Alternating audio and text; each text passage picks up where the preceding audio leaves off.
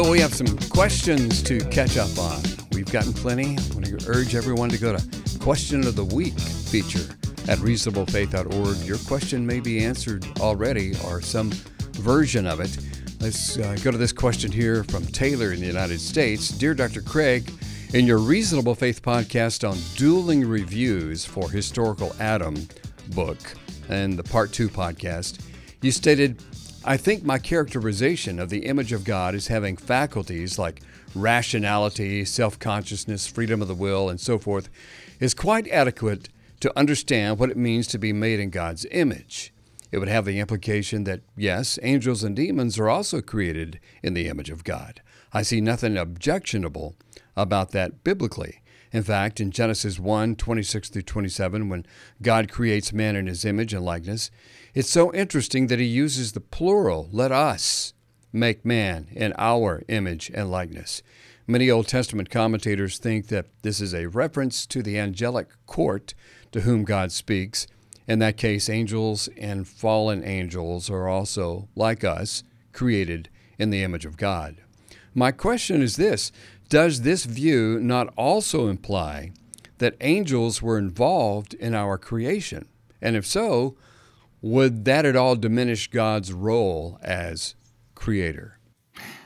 I think, Taylor, that would be an unjustified inference. That would be reading something into the text throughout uh, Genesis chapter 1, it's all about God as the sole creator of uh, the earth and, and, the sun and the stars, and then the various living forms on the earth.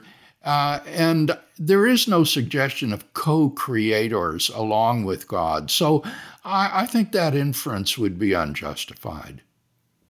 Next question. And somebody from New Zealand, Joshua, New Zealand, had a question about what you said, a YouTube clip uh, about God's having the virtue of courage. Uh, can God be courageous since he has nothing to fear? Let's check out that clip real quick and then we'll look at a comment from YouTube. This is a really wonderful question. Courage is clearly a moral virtue. It is morally virtuous to be courageous rather than cowardly. And yet, when you think about it, courage is not a moral virtue that God can exemplify. Why? Well, because God is omnipotent. Nothing can harm him or even threaten him. And therefore, he doesn't need to be courageous. Indeed, he can't exemplify courage. And so, what that suggests, I think, Michael, is that while courage is a virtue, exemplified by human beings, it is not what philosophers call a perfection. A perfection is a property which it is absolutely better to have than not to have. And no perfection can imply or entail an imperfection. And courage would be like that. Uh, to be courageous, though a good thing, implies an imperfection, namely weakness or vulnerability or something of that sort. So, courage, I would say, is not a perfection. It's not absolutely better to have than not, and therefore not an attribute that God, as a maximally great being or perfect being, exemplifies. So, perfect being theology um, would exclude certain um, properties from being exemplified by God because they are inconsistent with perfection. And Bill, I was looking over the comments on the YouTube page. Here's one that says, I would disagree. God may not be able to be threatened, but he can feel pain. He can feel grief and sorrow and disappointment as he has toward us many times. And so he therefore has the ability to dread that pain, as he may have, placing Adam in the garden and knowing what he would do, or uh, anointing Saul or David. He has courage in knowing he will feel that and going through it by loving us continually and having created us all in, in the first place. Okay, I think I know what they're getting at there, uh, Bill. Yes, I I'm rather open to this alternative. I, I like very much what he says. I was thinking of courage in terms of being uh, afraid of something, but uh, facing it bravely. But what he's talking about is courage in the sense that God is willing to suffer um, for the sake of our redemption and in creating us. And that does make sense it, that that would be a courageous act on the part of God hmm. to undertake this kind of suffering. And so uh, I'm open to this idea that maybe God does exemplify courage after all in that sense. Next question. Dr. Craig, I agree to the traditional view of hell as a place of eternal conscious torment, but I can't help but think that in possible worlds that contain those who die in an unrepentant state, it is at least logically possible that universalism is true. Would you agree that it's logically possible? Bill, we can answer that and then move to the next part. Yes, we can answer that yeah. immediately. Yes, of course, it's logically possible. We live in a world in which uh, people die in an unrepentant state uh, and are lost, and yet it's logically possible that universalism is true. To say that means that there are other worlds, non actual worlds, uh, that are possible in which everyone either never sins or everyone freely accepts God's grace and forgiveness and uh, comes to find salvation. And, and certainly, uh, worlds like that are logically possible. Then he continues In short, assuming universalism is possible in a world in which some die in an unsaved state, then even for those of us who are convinced universalism is false, is there something wrong in holding the attitude expressed by something like the statement, I would be delighted if I were to discover that I'm wrong on hell and that universalism is in fact true. Nothing about doctrinal matters hangs on my attitude, of course, but it does help me know what attitudes are permissible to take on this issue. I ask because an unbelieving friend asked me if I at least hoped universalism might be the case, and I would have felt um, a little like Scrooge in saying, No, I don't hope it's true. I resorted to saying, Well, I don't know what to think about that. It's Trent in the United States. Well, I would say to Trent that there's no problem at all in, in hoping that universalism is true, uh, that everyone will be saved, but we know that it's not. Uh, certainly, there's a possible world like that, but that's not the actual world. As I think about Trent's question, Kevin, I wonder if maybe he has misexpressed what he's really asking. Maybe he's really asking Is there a possible world in which there are unrepentant people who die, and yet universalism is true? Uh, you see, he, he misphrased the question perhaps. Is there a possible world containing unrepentant sinners who die, and yet universalism is true. And I would say, no, there is no possible world of that sort. Um, if someone dies in his sins, uh, then there is no salvation for such a person. So uh, that person has freely rejected God, and I don't think God will override his free will um, uh, to make him come to salvation. So while in a world in which there are unrepentant sinners who die, it is logically possible that everyone come to faith. Nevertheless, it's not logically possible to have a world in which both unrepentant sinners die and universalism is true. Yeah. Bill, I tell you why else I think he was asking that question uh, when I was thinking about it uh, a while back, this popular hardcore preacher went viral with a clip saying that he's going to be happy one of these oh. days when he sees these people in hell. Oh. And so he's going, now, this is a real popular preacher, and this, this went viral. So uh, I, I can't agree with that. Is it okay to hope that universalism is true, or does that mean I'm kind of unrighteous and not very biblical and not on God's side? Oh, my goodness, I would say just the contrary, Kevin. Someone who delights in the damnation of other people, uh, it seems to me, as someone who is spiritually defective. I, I think God's heart is broken at the prospect of people who refuse his grace and refuse to be saved. Yeah, God says, I, I take no pleasure in the death mm. of the wicked. I mean, so we we talk about being biblical. Yeah. That might be where he got that. But at any rate, two aspects of that question. Mm-hmm. Here's the next one. Question number four. Why does Dr. Craig omit John 14? I am the way, the truth, and the life. No one gets to the Father except through me. If you have seen me, you have seen the Father. From his writings on the self understanding and presuppositions of Jesus, both in his articles and his books, Joshua and Canada. Well, the answer is very simple, Joshua. In doing apologetics, you can't just quote Bible verses at the unbeliever because he doesn't accept the Bible. He doesn't believe the New Testament.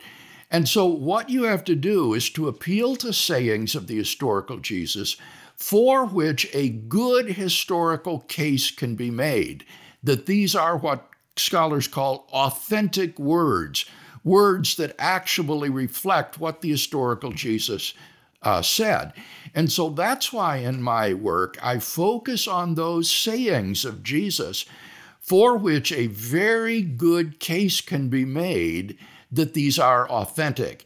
And I claim that you can show that among the authentic words of the historical Jesus are claims to be the Jewish Messiah, the Son of God in a unique sense, and the divine human Son of Man prophesied by Daniel.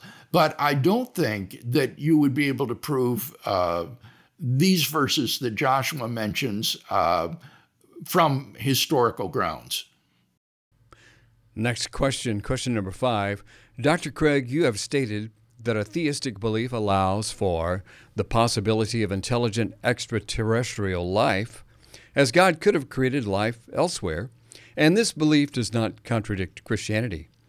If these are intelligent and emotional beings on the same level as humans, or perhaps even more advanced, how might discovering such life affect our understanding of the eschatology and the new heaven and new earth in Christian theology.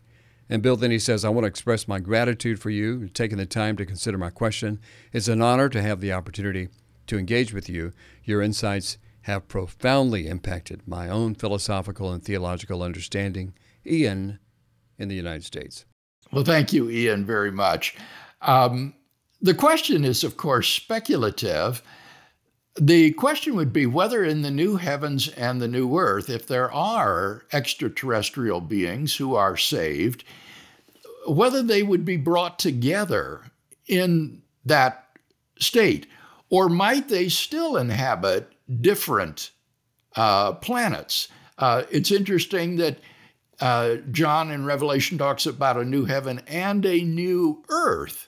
So, would these extraterrestrials be brought to earth?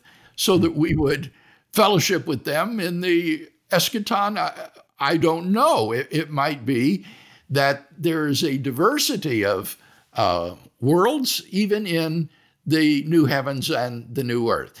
But if God does bring us all together, wow, we are going to perhaps see that God's family is much larger and much more diverse than we could ever have imagined. Next question. Hello, Professor Craig. You've written that one of evangelicalism's greatest problems is anti intellectualism. My question relates to a specific instance of anti intellectualism that I've encountered among well meaning fellow Christians that is, bad apologetics. I don't wish to cause offense by name dropping or listing specific instances, but the problem is rampant within the modern church, which I'm sure you know, and includes things like scientific obscurantism, uncharitable or straw man framings of opposing viewpoints, various informal fallacies used in apologist rhetoric such as tu quoque and the genetic fallacy, and epistemic vices giving rise to denialism, conspiracy theories, etc. Bad apologetics, as I've seen, can have the effect of putting people off to the gospel as it couples the message of Christ with dubious science, sophistry, and a culture unmoored from empirical reality. Yet I am at a loss for how to address the problem, for I find that if I call out these problems directly, I'm taken as an ally of skeptics, liberals, and atheists, whereas if I ignore the problem, it feels as if I'm enabling the problem, and I find myself struggling with resentment towards fellow Christians over their sincere but philosophically flawed attempts at defending the faith. How would you suggest that we address the problem of bad apologetics in the church in a way that doesn't lead to factionism or internal conflict, but that also isn't enabling? Thank you for your time and consideration. Luke. In the United well, this States. is a very thoughtful question uh, from Luke um, but not one with which I have a great deal of familiarity. I, I don't read bad apologetics. And so i I would be hard pressed to give good examples of the sort of fallacies that he's referring to.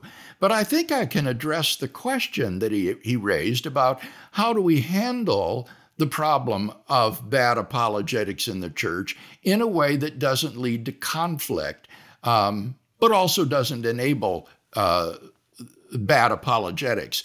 I think that the way you do it is that you yourself are proactive in teaching responsible, sound uh, apologetics in the local church.